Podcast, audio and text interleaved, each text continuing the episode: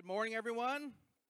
My name's Jordan. I'm the adult ministry pastor here at Soul Sanctuary, and I'm just really uh, looking forward to getting into the scriptures and sharing today. It's kind of neat. We're in our second week back in our regular setup. I don't have to do circles today when I'm preaching, so um, I should be a little bit more comfortable. As many of you are aware, uh, Pastor Jerry and Sharon and uh, Jordan Michalski and a whole team of people from our church are away in the Ukraine this week. Uh, they're ministering out there, they're teaching English to students, and uh, keep up with their reports and stuff on social media. You'll see that they're posting a lot of pictures, a lot of videos. Keep them in your prayers this week as they continue to minister. Uh, it's really neat how God is using them and that. But this morning, we are going to jump back into the book of Matthew, and we're at chapter 22, and we find ourselves in a section where Jesus is speaking in parables. He's telling stories. Um, not just everyday stories, but rather stories that illustrate and teach us something about the kingdom of God. And so this week we're looking at a particular story that, as Andrew, uh, during his um, prayer time, read through, talked about, saying it's an interesting one. It's been an interesting study this past week. Uh, there's a lot of ways in which people have interpreted this parable and uh, different meanings that people have derived from it. Not all those things healthy. And so we're going to look at this this morning. But to start off our life lesson, let's just talk for a moment about the importance of making decisions. And so decisions matter. Our choices matter. Anyone uh, know who Jim Treliving is? Anyone?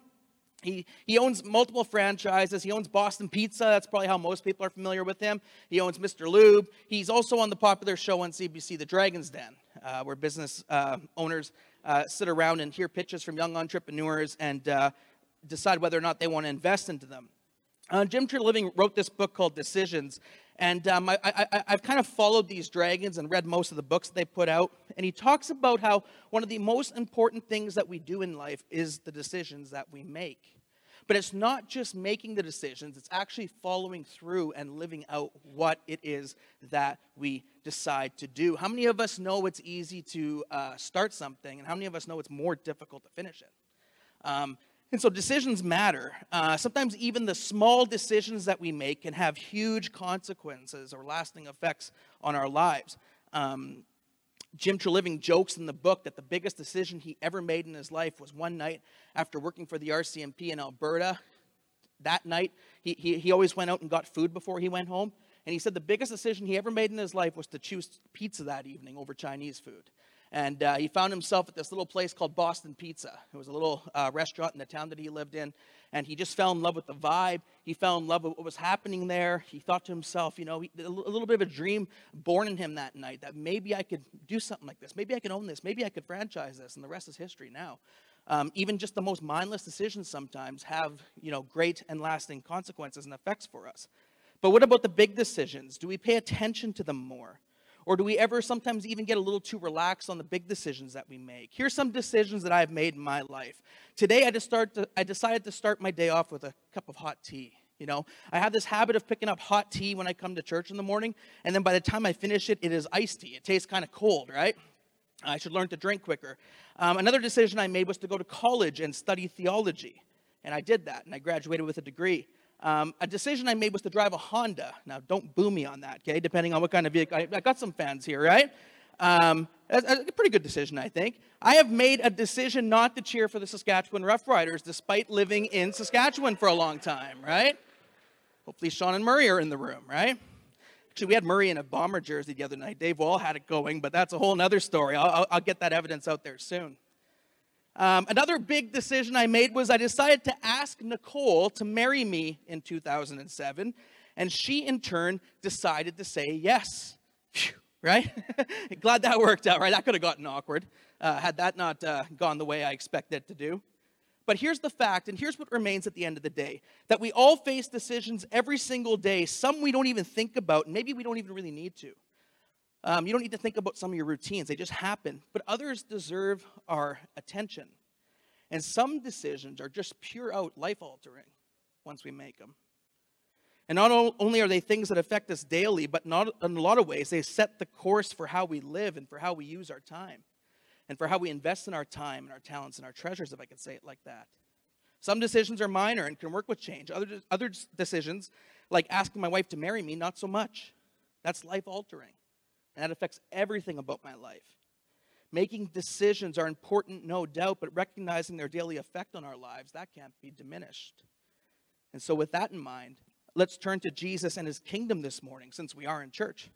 And uh, what about the invitation that God has given to each one of us to follow him, to live with him, to enter the party, if I could say it like that? How does that decision affect me? How does it affect you today? This is what we're going to look at as we open the scriptures this morning in Matthew chapter 22. And we're going to start at verse 1. And we're going to read a story that is known as the parable of the wedding banquet. And so, like any good teacher, Jesus draws from the common experiences of the people he's teaching.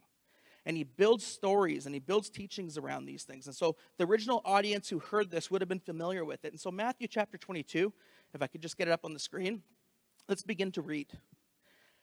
Jesus spoke to them again in parables, saying, The kingdom of heaven is like a king who prepared a wedding banquet for his son. He sent his servants to those who had been invited to the banquet to tell them to come, but they refused to come. And then he sent some more servants and said, Tell those who have been invited that I've prepared my dinner. My oxen and fattened cattle have been butchered, and everything's ready. Come to the wedding banquet but they paid no attention and went off. One to his field, another to his business. The rest seized his servants, mistreated them, and killed them. The king was enraged. He sent his army and destroyed those murderers and burned their city. Let's stop there for a few minutes, okay? We're going to carry on. But let's talk about those who were invited first to this party, to this wedding banquet. You see, we're at a part in the Gospel of Matthew in chapter 21 and 22 where we're seeing Jesus tell parables that are a direct response to the religious leaders who are questioning his authority. They're asking him, What right do you have to talk for God? What, what, right do you have to say the things that you're saying? And so Jesus is painting them a picture of what his kingdom is really like. And in this case, he uses the example of a king throwing a wedding party for his son. And now, many of us, I think, this morning would say that we love weddings. We enjoy them. We have a fun time. A wedding is a wonderful event that's shared, you know, with people that you're in close relation with, uh, family members, co-workers, uh, friends, close friends, etc., etc. And the same is true in this story. The king has certain people that he intends to bring to this wedding, and what an honor this would have been for those who had been invited. What an honor this should have been for those who had been invited. You see, when it came to the guest list at a wedding, you first invited your fellow allies and friends, your fellow dignitaries, if I could say it like that, those who were closest to you. And what's surprising in this story is that all of these people declined the offer, they declined the invitation.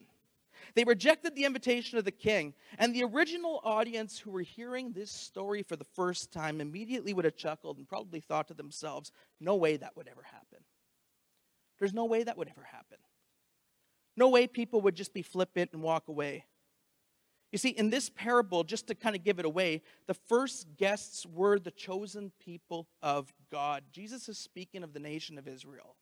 And he's speaking to the religious teachers and leaders, Jesus is speaking of here. The first line of guests. And they responded with hostility, and they had other things going on. And one went off to this, and one went off and did that. And Jesus paints this story in royalty to show that this is not just an ordinary wedding dinner, but this is the king. And the king is throwing a feast for his son, a royal wedding. And this would have been crazy in the Middle Eastern culture of that time. Sometimes wedding feasts could even last a week. They liked the party, they knew how to party with their friends and family. And the king sent his servants to call those who were already invited, the people who had already received their invite, but they wouldn't come. And they declined the offer. You know, it is one thing to say no to a wedding that you're invited to, but in this case, this is the king who's inviting you. This is the king's own son. This is a massive wedding feast. The, the first twist in the parable should invoke thoughts of, well, something's not right here. You don't reject an invitation from the king. If he invites you, you accept it and you show up. But this king in this story is different than other kings. You see, this king is unusual. The original audience would have found what happened next very unusual because he goes on to describe the feast that he prepared to those people he invited. And he tells them what they're missing out on. You know, the fattened calf and oxen, it's cooked, dinner is ready. It's unusual behavior for a king who has been rejected to go back a second time and start pleading with the guests and start, you know, almost trying to be like, look what I have for you. Look what's prepared. Please come to the wedding banquet. And so a second time, he goes back, he sends his messengers to invite. Everything is ready, the food is cooked, etc. An early king would never do such a thing to stoop down and ask again. Almost like the king is begging them, you know, I got this all ready for you. No actual king in that time would do that. And the audience would have been left with, interesting. You know, they'd have been thinking about this, thinking something's not right here. And Jesus ascribing these good qualities to this king, in a sense, he's saying, you know, God is like this. Earthly kings are not, but this is how God is. The story behind the story is that Jesus is teaching them about a different kind of kingdom. Different than the kingdoms of the world, different than the rulers that they're used to. Jesus is teaching them something new. And the backdrop to this parable is Israel's history with the kingdom of God. And God not only invites them twice, but over and over and over again in Scripture, He's imploring the people, His people, to come into this covenant and to keep covenant because they, they always seem to be unfaithful. They always seem to go off on their own way. And Jesus is saying there are dire consequences for not accepting God's invitation. And that's where the tough part of this parable comes in. That's where verse 7 came in. There are dire consequences for not accepting God's invitation, but the wedding must and will go on. And in God, we always see these two things, don't we? Grace and invitation. Grace and invitation. You see, God, in his kindness, is always reaching out to the people of Israel. In this story, the disrespected king invites them twice, and he goes out of his way to do it. The problem isn't with the person who was offering the invitation here, but the problem is in the hearts of those who have been invited. And we're going to see that more as we look further into this story. Have you ever received an invitation before? Imagine your dream invitation. Um, it, it, that maybe it would be an athlete, maybe it'd be a star, maybe it'd be a writer, maybe it'd be someone that you look up to. But how many of us, you know, if, if, if, a certain invitation to an event came into your mailbox, you would just do anything. You would cancel out your, your, your plans. You would make sure that you prioritized it. You would do anything to accept that invite, right? If, if we were given an invitation by someone who we looked up to or by a very close friend or by someone that we loved, um, it's not something that we would treat casually. It's not something we'd become hostile towards, but you'd be excited. You'd be delighted that this invitation was coming your way. And that would be the proper response to an invitation like that. But in this story early on, we see that these people were casual at best and defiant at worst with the king's invitation. They showed little respect and they felt that there were more pressing, thing, more pressing things happening. One went off to his fields, one went off to his business when they were offered such an amazing invitation to this feast. And looking at it in terms of God's invitation, this really was the invitation, really is the invitation of a lifetime. And so the question comes back to us, and we have to look inwardly when we read a parable. It's not just about, oh man, those guys really missed the mark. It's not just about, oh man, they really responded poorly. I can't believe they would do something like that. But how would we respond to the king's invitation? If the king issues an invitation, how do we respond today? Do we also ever get preoccupied with our stuff and with our own priorities? Do we also sometimes treat the invite with little thought or attention? Do we have a tendency sometimes to even prioritize ourselves even over the king? These are the kinds of questions that this story confronts us with. And as much as Jesus was speaking to a group of people that day, we would be remiss to forget that he's also speaking to us this morning and inviting us to the party. Are we willing to accept and honor the invitation that he sets before us today? Let's keep reading in the story. Let's take it up in verse 8, Matthew chapter 22. And then he said to his servants, The wedding banquet is ready, but those I invited did not deserve to come. So go to the street corners and invite to the banquet anyone you find. And so the servants went out into the streets, gathered all the people they could find, the bad as well as the good, and the wedding hall was filled with guests. And so the king at this point recognizes that the people who were first invited, they're not interested, they're doing their own thing. And he sends his servants out go out and invite anyone you could find, both good and bad, the scripture says. You see, the king invites peasants, even bad peasants, to the dining hall to celebrate his son's wedding. The audience at this point would be going, No way on earth this is happening. Under no circumstances would an actual king invite peasants, even bad peasants, into his dining hall for such an occasion for a wedding feast. This is royalty in this story. They would have no place here. And so, this was an unexpected good thing that Jesus is attributing to this king in this story, and he surprises his audience. And it's like he's saying, pay attention to this because this is another way in which God is like. This is another attribute of God. And it's that God invites everyone. He invites all to the party, both good and bad. And this shouldn't surprise us going through the book of Matthew because this has been a common teaching throughout the Gospels, all four Gospels leading up to this point. In Matthew chapter 5 and verse 3, uh, we read Jesus um, says these words Blessed are the poor in spirit, for theirs is the kingdom of heaven. What he's essentially saying is, best, Blessed are the not good enoughs. Blessed are the spiritual zeros. Blessed are those of you who thought that you were on the outs of the party. Blessed are you, for yours is the kingdom of heaven. In the book of Mark, in chapter 2, we see that Jesus is eating with tax collectors and sinners. And when the teachers of the law who were, who were with the Pharisees saw him eating with the sinners and tax collectors, they asked his disciples, Why does he eat with tax collectors and sinners?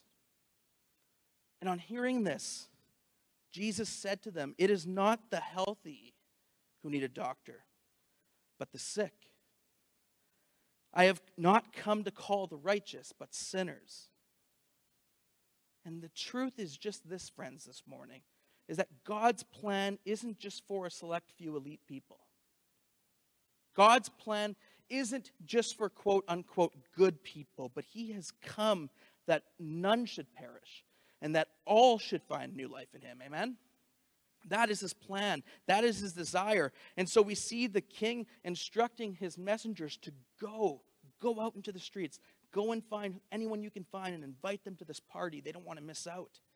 And we shouldn't skip over that word go, since we do see it at the end of the book of Matthew in the Great Commission. It's one of the last things Jesus tells his disciples is to go out into all the world.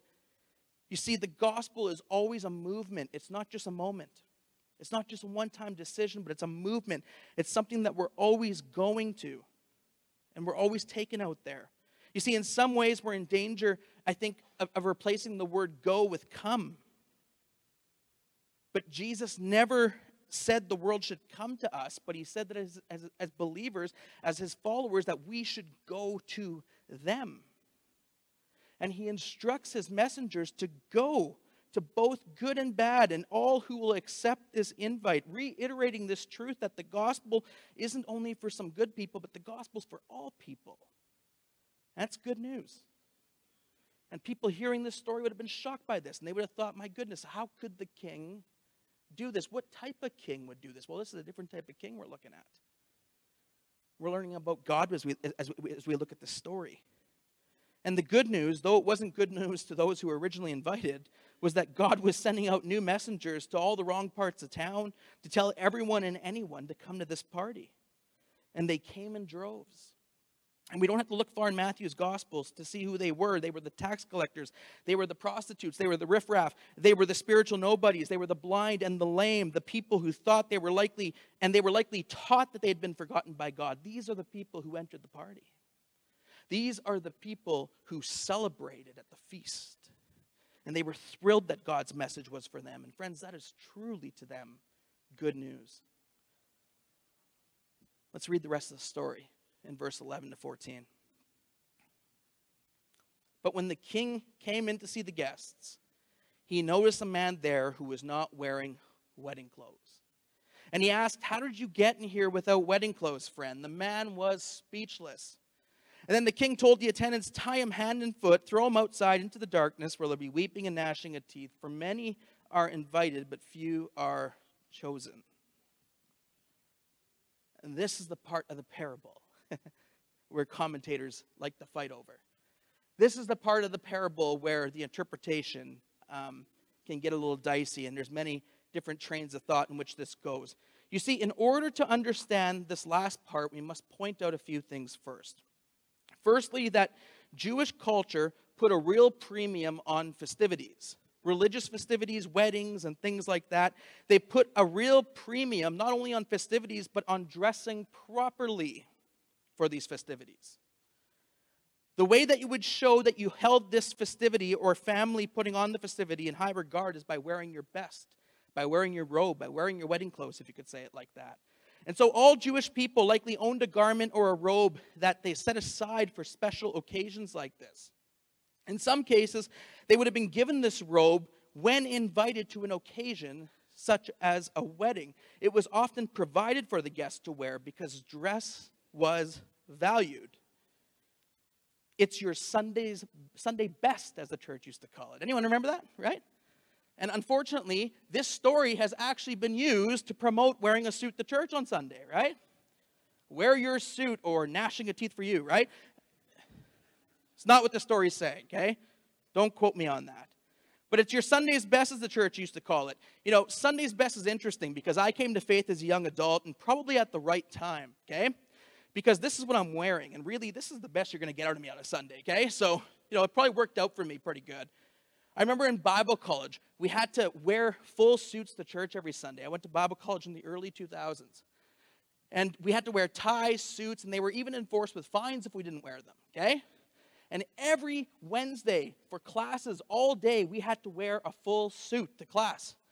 And the, the previous generations called it Dress Up for Jesus Day, right? I think some of us just kind of threw up in our mouth a little bit when I said that, right? But we, they, they, put value on this and they were strict on this. And if you didn't wear it, you'd get a $5 fine. I'm not lying to you. I'm, I'm dead serious. This is, how the, this is how the system worked. And I remember a friend of mine who didn't want to buy a suit. So he just added up how many weeks he wouldn't wear a suit, how many $5 that was. And he realized that to pay the fines was way cheaper. And so he didn't bother even going for it, right? Parable of the shrewd manager, anyone, right? But Sunday's best was this thing that, you know, you, you wear your best robe, you, you put on your best stuff for school, you dress up for Jesus, ha ha ha, right? The idea was to wear your best on a special occasion. I remember the pastor of the church, I'm just going off my notes here, when we had this Sunday's best thing, eventually wrote to the college and said, Can your students who come to my church start dressing their age, right? Uh, they're standing out here. They're looking, you know, n- not as they should. They're not looking like the other people their age. And they eventually got rid of that a year after I went to school, thank Jesus, right? Thank you, Lord. But the idea here in this story, back coming back, was, was to wear your best on a special occasion. You see, this person is making a statement, showing up in rags and not a wedding robe. Is making a statement. And what this person is essentially saying is that this is what I think about your stupid wedding. This is what I think about your son by showing up there not properly dressed, a statement in this culture was, in fact, being made. And let's make no mistake, Jesus' intent in this story was not simply to point out someone who didn't have the right dress attire, okay? but it signified something deeper in this story. And it's that his attire was not fit for, for this wedding because his heart was not fit for this wedding. His attire was not fit for this wedding, but it was really his heart that wasn't fit for this wedding. You see, you're supposed to go to the wedding to celebrate and because you enjoy it, but his heart wasn't right. And so he's showing disdain for the king. He's showing disdain for this whole wedding. And so his attire in this picture is actually reflecting the state of his heart and the state of his life. And his heart seems to be not fit, fit not for the wedding, but for the place where people go where there's raging and weeping and gnashing of teeth, a place of judgment, a place of regret, a place of deep regret because of what, you've, what, what you see you missed out on, as Jesus says. And so the takeaway in this part of the story really is that you end up in the environment where your heart fits. you end up in the environment where your heart fits. He's not compatible with this wedding in his heart. For whatever reason, he's decided that wedding clothes don't matter, that he's fine just the way he is. It's almost like he thinks, you know, I was invited. Aren't you grateful I actually came? So many, so many others just said no to you. Now, what can you give me? And how can you serve my interests? And he shows disdain by the way he shows up. You see, the lack of wedding clothes, friends, is a heart problem and how we follow through on accepting the invitation to the party. And so here's a question. In light of this, how does God's grace impact you on a daily basis? How many have sensed his invitation in their lives? That invitation is an act of grace. That invitation is an act of love. That invitation is unmerited. We do not deserve that invitation. We could do nothing to earn it, we can do nothing to accomplish it, and yet He invites us in an act of grace. So, how does this grace impact you on a daily basis? You see, being invited to God's party or God's kingdom is simply an act of grace. It's pure grace. And so, how does that impact us today? If you've made the decision to follow him and come to the party and be a part of his kingdom, how does that decision that you made still affect your daily life today? And we have to caution here.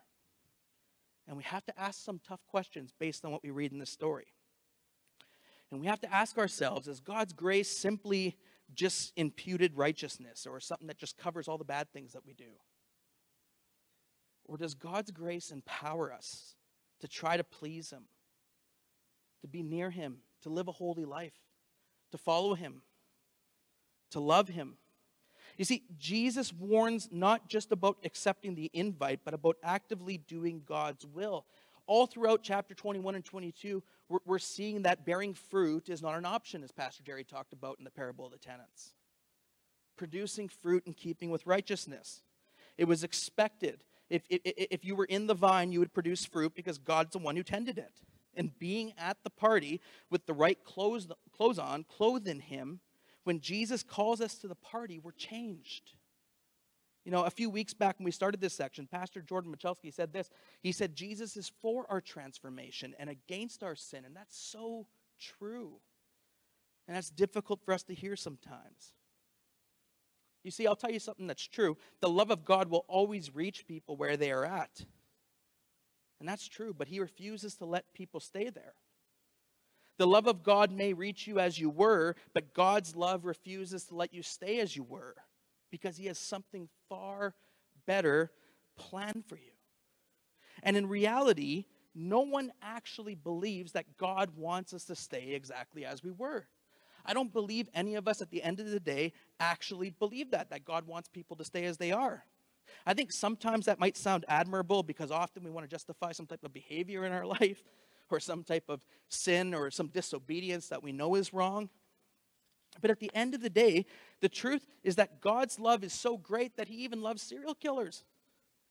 And He loves people who are ruthless in their interactions with others and work and in business. And He loves people who, who, who, who at times might misuse their power and might hurt people.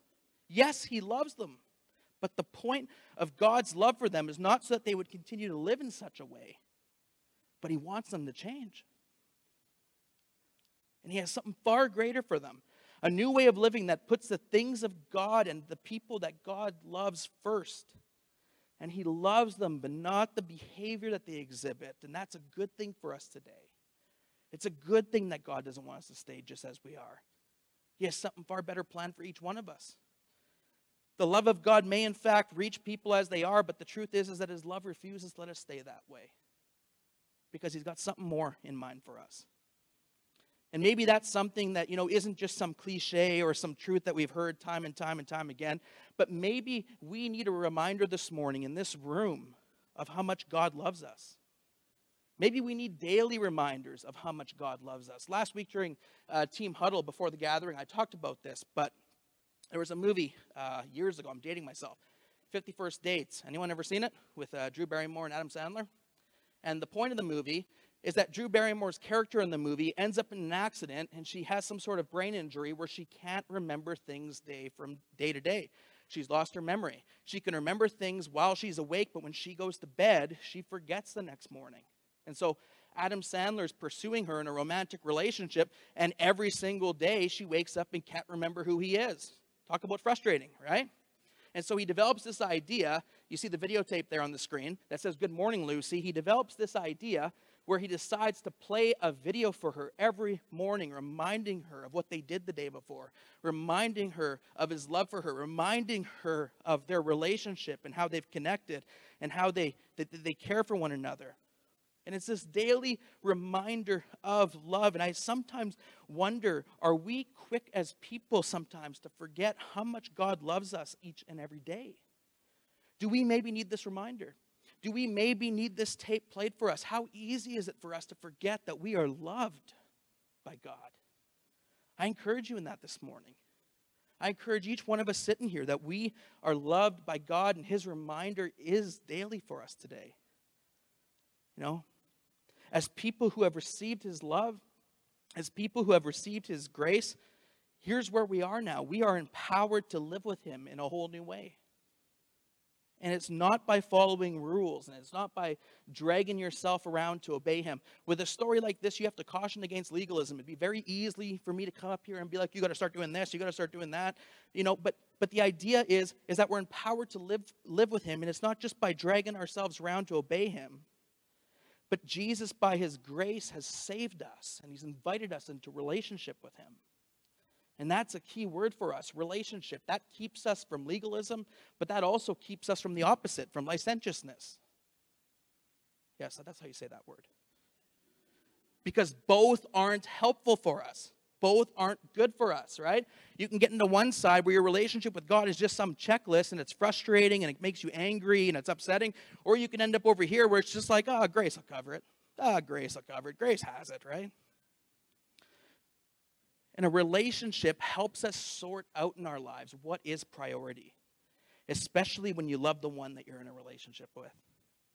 Those big decisions I talked about earlier, they really help affect your daily life. They really help you set priorities.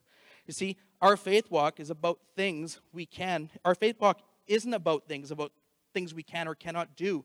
We need to get to the point where we see following Jesus less about being inconvenienced or restrained from doing what we actually want to do and recognize the privilege of the invitation that he's given us. And it's his grace that'll make the difference in us seeing that. It's his grace that brings about obedience. Clothed in Christ, grace motivates us. Let me show you this from scripture very quickly. In Titus 2:11, we see these words written if we could have that on the screen. Uh, For the grace of God has appeared that offers salvation to all people. Now, catch this grace of God, it teaches us to say no to ungodliness and worldly passions and to live self controlled, upright, and godly lives in the present age while we wait for the blessed hope the appearing of the glory of our great God and Savior, Jesus Christ. You see, God's grace doesn't um, throw a whole bunch of rules on our back and stuff, but it actually frees us up to say no to things that God doesn't want us having any part of. It's relationship. We prioritize it. Uh, Ephesians chapter 2, verses 8 to 10 says, For it is by grace you have been saved through faith. This isn't from yourselves, it's the gift of God, not by works, so that no one can boast. For we are God's handiwork, his workmanship, created in Christ Jesus to do good works which God prepared in advance for us to do. Grace, friends, empowers us to live for him. Grace empowers us. One more, 1 Corinthians 15 10. But by the grace of God, I am what I am, and his grace to me was not without effect. No, I worked harder than all of them, yet not I, but the grace of God that was with me. Grace empowers us. Grace empowers us. You see, God's grace really changes everything for us. It takes us from religion to relationship, from duty to delight, from living by the rules to experiencing true freedom in this walk.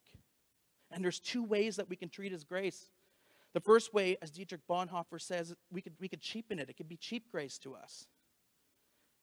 And that means that that's the person who thinks, you know, oh, well, you know, God will forgive me. I can do this. Oh, I can disregard that. God will forgive me. I can indulge in my sinful nature. God has it covered. And we just treat grace so cheaply and not the way it was intended to be distributed to us and used.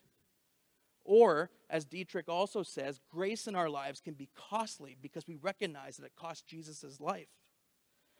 And it empowers us into right living.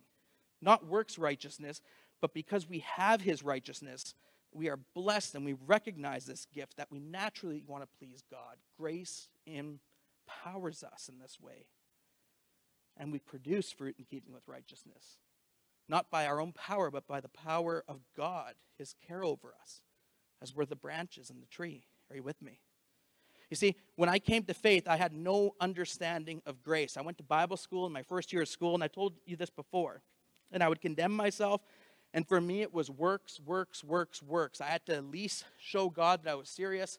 I was hoping God wasn't upset with me. I was hoping I did enough good things that at least, you know, God can overlook some of the bad that I did. And it was a terrible way to live. It's like a mouse on a wheel. You think you're getting somewhere, you think you're moving, but you're really going nowhere. You're staying in that same frustrated spot.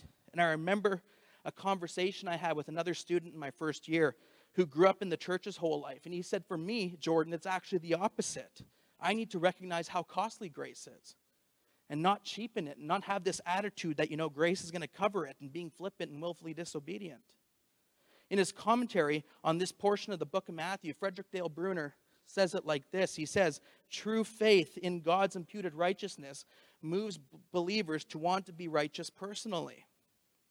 Not as a basis for standing before God, only Christ can give that, but as an evidence of wanting to please the Father who is gracious enough to invite. The gift of the Holy Spirit given with faith moves believers to want to be holy. Friends, grace empowers us. The law doesn't, but grace does.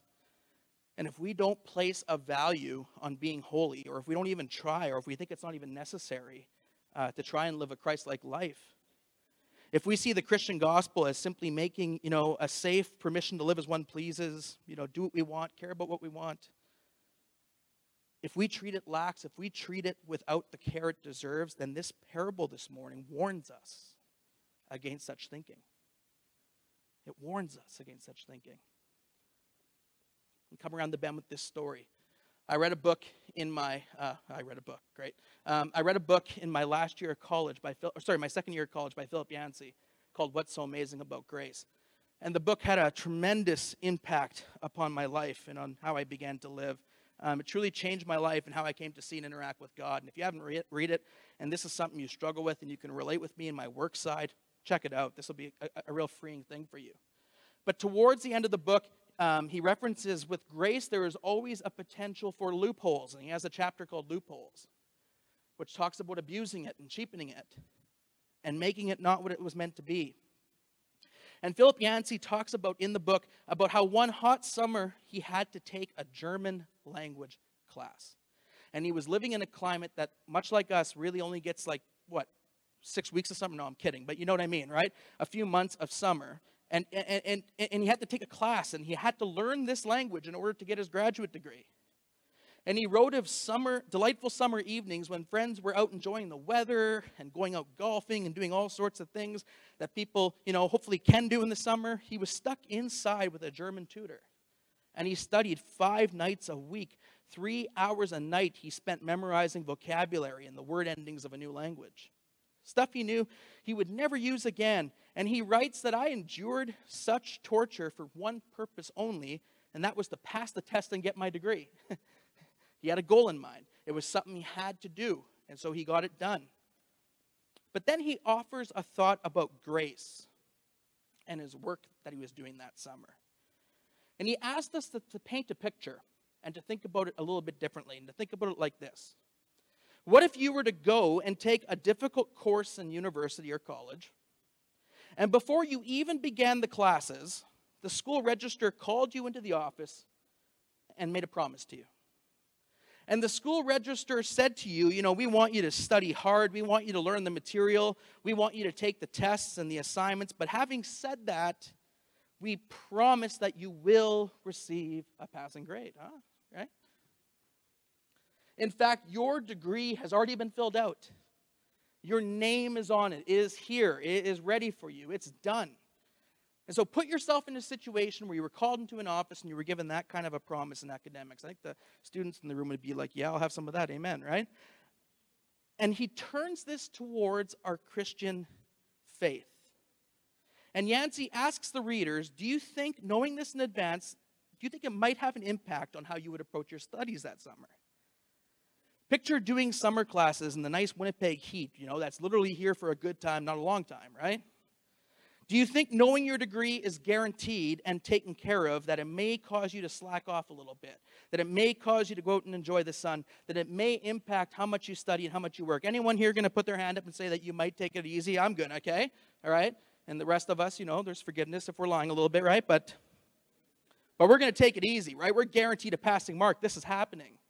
But then he turns it towards our Christian faith and he talks of the Apostle Paul's teaching. And the Apostle Paul faced this theological dilemma in the book of Romans because grace is, is sometimes can be risky because it has the ability to be abused. And in Romans 6 1, the Apostle Paul asks this question. He says, What shall we say then? Shall we go on sinning so that grace may increase? And Paul answers this with absolutely not, by no means, because grace has been shown to keep us from the harmful effects of sin and not to push us towards it. And so back to Yancey and learning a new language. Why would he want to learn German, he reckoned? There are no, noble reasons for sure. Language can broaden your mind, it can help you communicate with more people, but Yancey admits that he was simply doing it that summer for selfish reasons. He needed to finish a degree, and only the threat of consequences over him, should he not learn a new language, caused him to reorder his summer priorities that summer. And it caused him to work hard, and it caused him to be dedicated. And there was no delight in this, it was simply duty. But then he started to wonder this. He started to ask himself the question what would actually inspire him to learn a new language? And he thought of one powerful incentive and that is if, if his wife, the woman he fell in love with, spoke only German, he says, that he would that would have inspired him to learn this new language. In fact, he likely would have learned this new language in record time if that was the case. And why? Well, because he would have a desperate desire to communicate with her. He would have put the work in as he practiced how he would say I love you in his own, in, in her language to her. He would have stayed up late. He would have put the work in because the relationship itself would have been his reward, and his love for his wife would have taken this from simply enduring and working on something, but to finding the beauty in it. Do you see where we're going with this? This is how we are to approach God, friends. We don't do things for God simply because we have to, but, but because we've experienced His love, we've experienced His grace, and we want to. We don't avoid sin simply because it's forbidden or we're held back from it, but because we treasure God and we desire to please Him. This is what it means to live in Christ. This is what it means to please God. This takes us from a formula or simply a contract way of living that keeps us from living in religion in the sense that we must do things to keep our side of the deal, but it frees us to live in relationship with God because His love has changed us. And we love him, and because he loves us, we desire to carry out his commands. In John 14, 15, we read the words that if you love me, you will keep my commands. If you love me, you will keep my commands. You see, a person thinking through the lens of law would read this and think that we could prove our love to God by obeying him. But that's work righteousness. Relationship is so much deeper Relationship is about following, falling in love with Christ, that we naturally want to obey his commands, that we want to obey, that we prioritize being at the party in the proper attire. Are you with me? Not that we have to follow him, but that we get to. Not that we must do these things, but what an honor and privilege it is to be a part of it. Not that Jesus restrains us from doing what we actually want to do, but we delight in him. We love him so much. His grace empowers us that we prioritize him. And what a delight it is for us to please Him with our lives. Philip Yancey, the, in the last word in that chapter, said this, if I could have it up on the screen.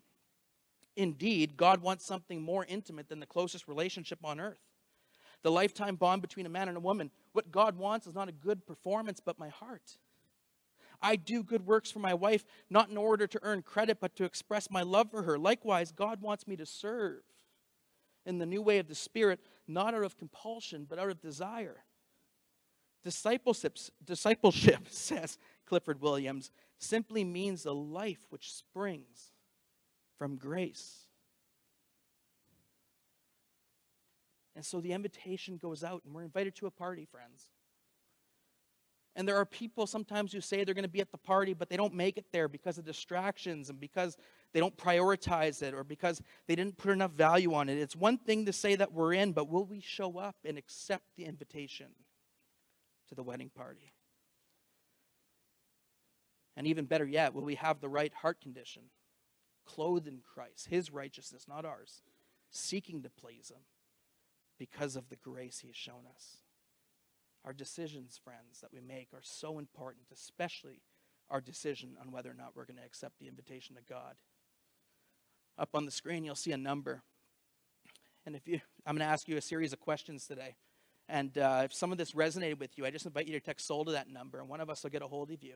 A pastor will call you, and we would love to just chat with you more about this. But here's some questions I'm going to ask this morning. In what ways have we perhaps accepted the invitation of God? or rejected the invitation of God.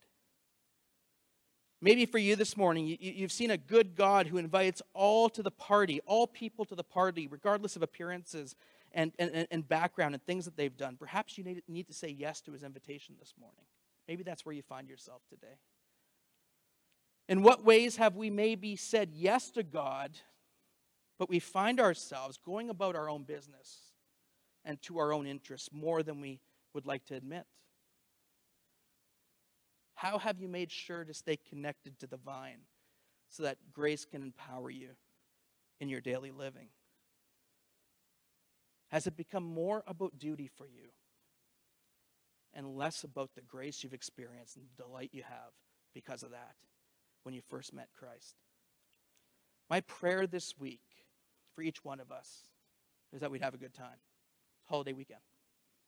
But my prayer is that we would take time to ponder these things that we would go back to the scriptures, that we would do a self examination, is that you would take it to God in prayer, in relationship, and meet with Him and ask Him where your heart is at. And ask Him to touch your heart and ask Him to renew your love and passion if that's where you find yourself today. And remember that life is simply about being invited to His party and living in Him, with Him, and for Him. Amen. And so God invites us. Are we coming? Are we there this morning? May grace empower you each and every day this week as you seek to serve Him. Let's pray. Father, I just thank you, Lord, just for your word this morning. I thank you for how it has the ability, Lord God, just to judge the thoughts and attitudes of our heart. And I pray, Lord, that you would just reveal to us afresh your grace today. I pray, Lord, that you would help us to go back to that first time where we met you and just remember that feeling, Lord, and that love, Lord God, expressed to us. And I pray you'd help us to live our lives out of that. Lord, keep us from making this about duty, Lord God, but help us to delight in you. Keep us, Lord God, from making it something we have to do. Help us to want to do the things that you've called us to. And so I pray for each person in this room today, wherever we're at, Lord, that you would just show us your grace, that you would pour your love upon us, God, and that you would strengthen us this week as we leave and as we seek to serve you. In Jesus' name we pray. Amen.